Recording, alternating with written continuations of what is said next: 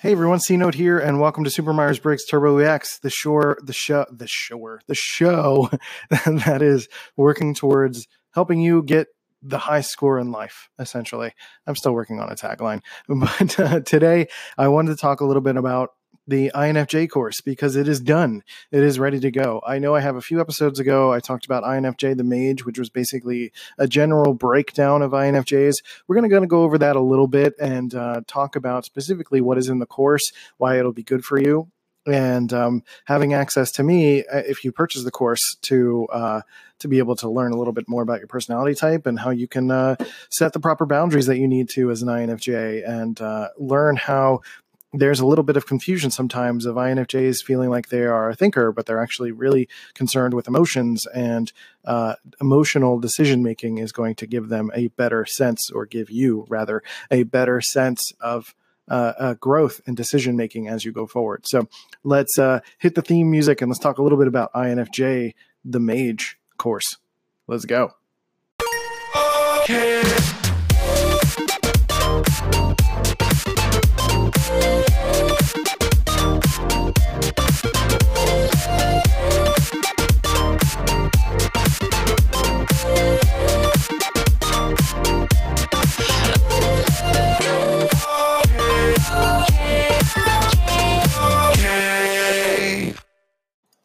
Okay, welcome to the show. I hope you guys are doing okay.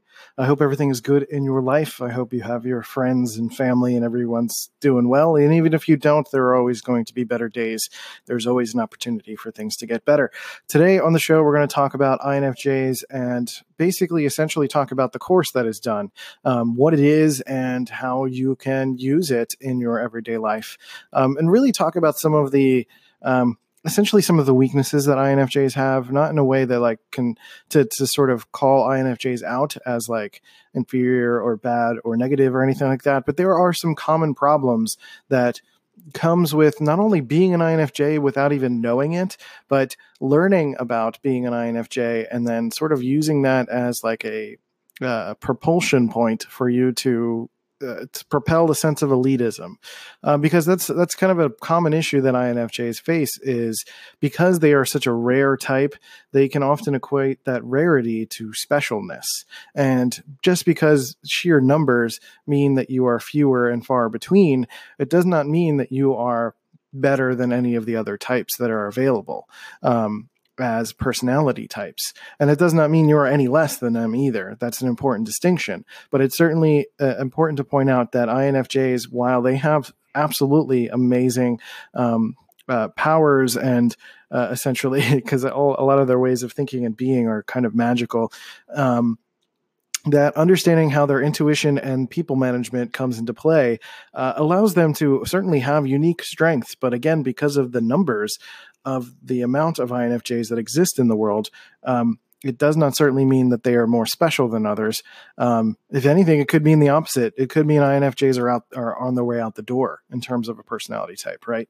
So again, it's not meant to instill any kind of panic, but it's important for you to kind of create a sense of humility as an INFJ, so that you can kind of approach the world and approach other people with a sense of humility that that you are on an equal playing field with people and um, certainly that is an aspect of introverted intuition that can be a challenge for INFJs because that intuition is about exploring idealism, idealism of humanity, consciousness, emotional expression, and emotional harmony between yourself and the, your community and really the world.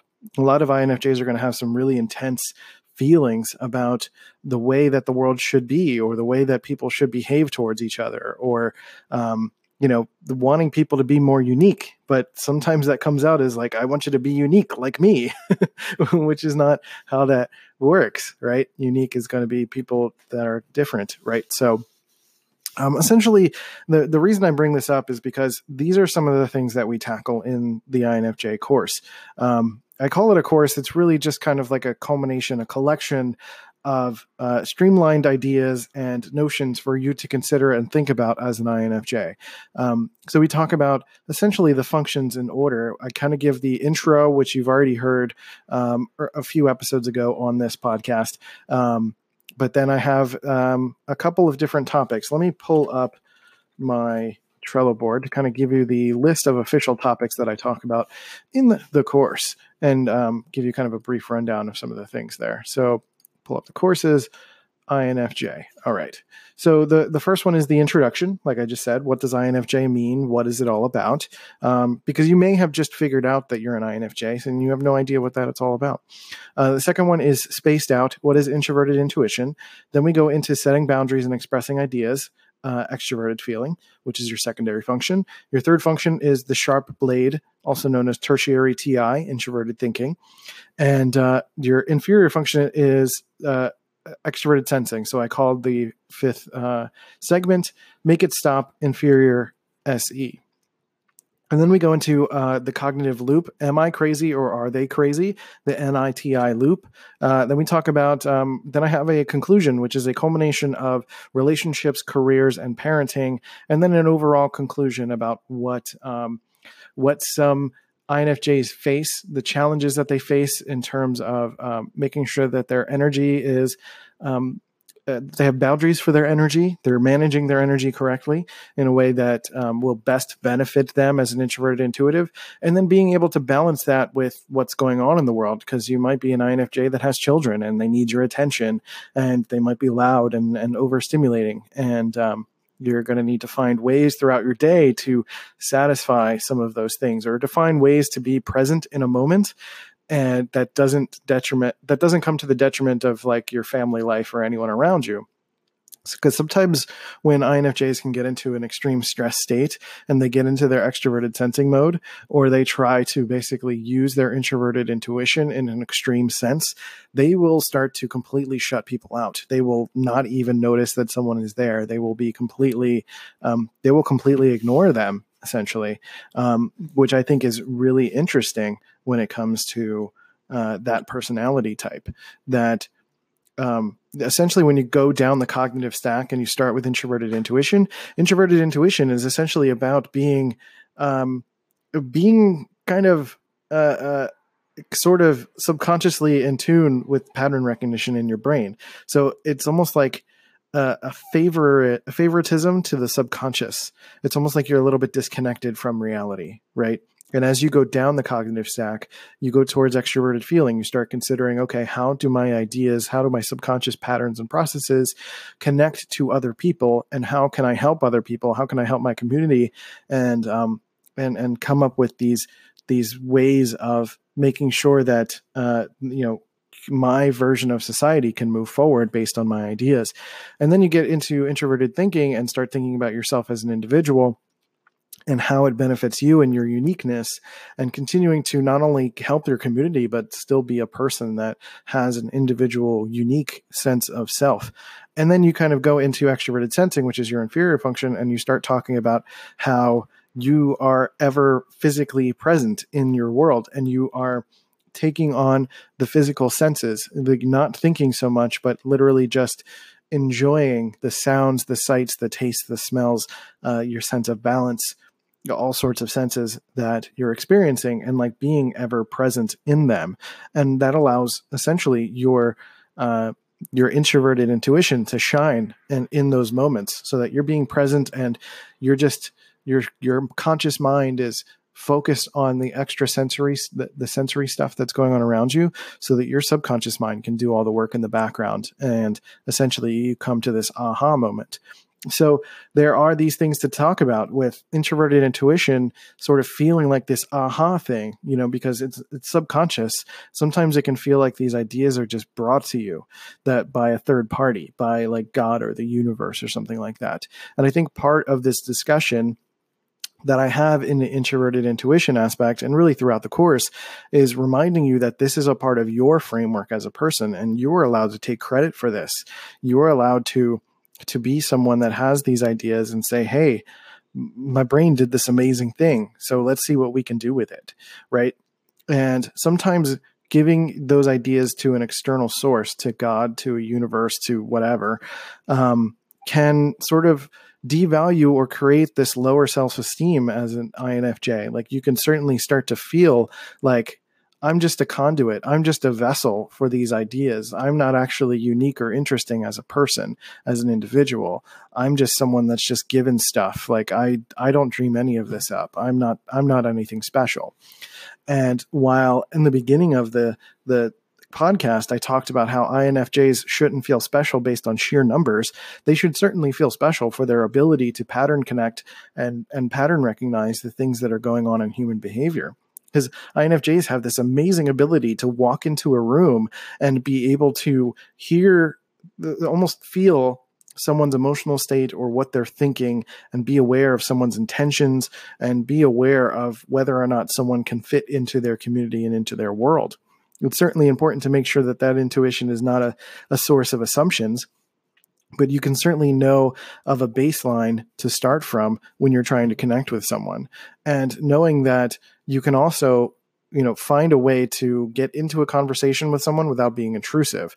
That means you have to set boundaries for yourself but you can't make the walls so thick that people are not accessible to you a lot of the a lot of infjs want to just immediately jump into an intense deep depth conversation with a stranger they just met and they're and you know if someone's not willing to do that then they shut them out completely. But you could be missing out on an amazing opportunity to connect with someone.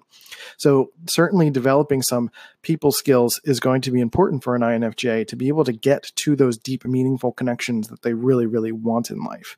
So learning a little bit of small talk, even though it's annoying and it's something that they don't want to do, just understanding and reframing the notion of small talk being a gateway to not only set boundaries for yourself and to qualify people that are coming into your life, but to also find out whether or not this person is someone that is willing to eventually get into the deep depths of all of these ideas and notions and things that you want to work towards and work through. So, um, there's a lot of amazing stuff in this course. That's just a sampling. I mean, you know, there's a lot of great ideas. It's three and a half hours of me talking about this stuff. So this is an audio course. Um, and so you can download the um, the, the bits of audio and take it with you. Um, you can certainly listen to it while you're doing some work. And honestly, as an INFJ, that's going to be the best. Um, you hear these cases of people who like to learn in their sleep, essentially, like they put on headphones while they're sleeping and, uh, you know, wake up in the morning and assume that they've learned things. INFJs kind of do that, but it's not necessarily literally sleeping, but it's like you put on headphones of someone talking in the background and you just kind of like focus on other things, you're sort of absorbing all of the details because INFJs are really great at absorbing all of the detail of things around them and and and going from there uh, to eventually ascertain, you know, the the the final thought, as it were, you know, after experiencing all these new ideas or thoughts or things that someone's experience, someone's you know going through. Uh, I think just an audio course might be distracting, so certainly give it a try um, after a few times because an INFJ likes to see someone. They like to read someone's facial expressions and emotions. But honestly, because I'm an INTP, it would be very distracting for you. You'd be trying to read the subtleties of my behavior, and I don't give a lot away because I'm just kind of robotic naturally. So um, don't worry about that. Download and listen to the audio course. Uh, there's a free trial for it, so you can certainly go check that out. Um, there's a link in. If you're listening on Anchor, there's a link in the intro of this. Um, but if not, there's also going to be a link in the description of this episode.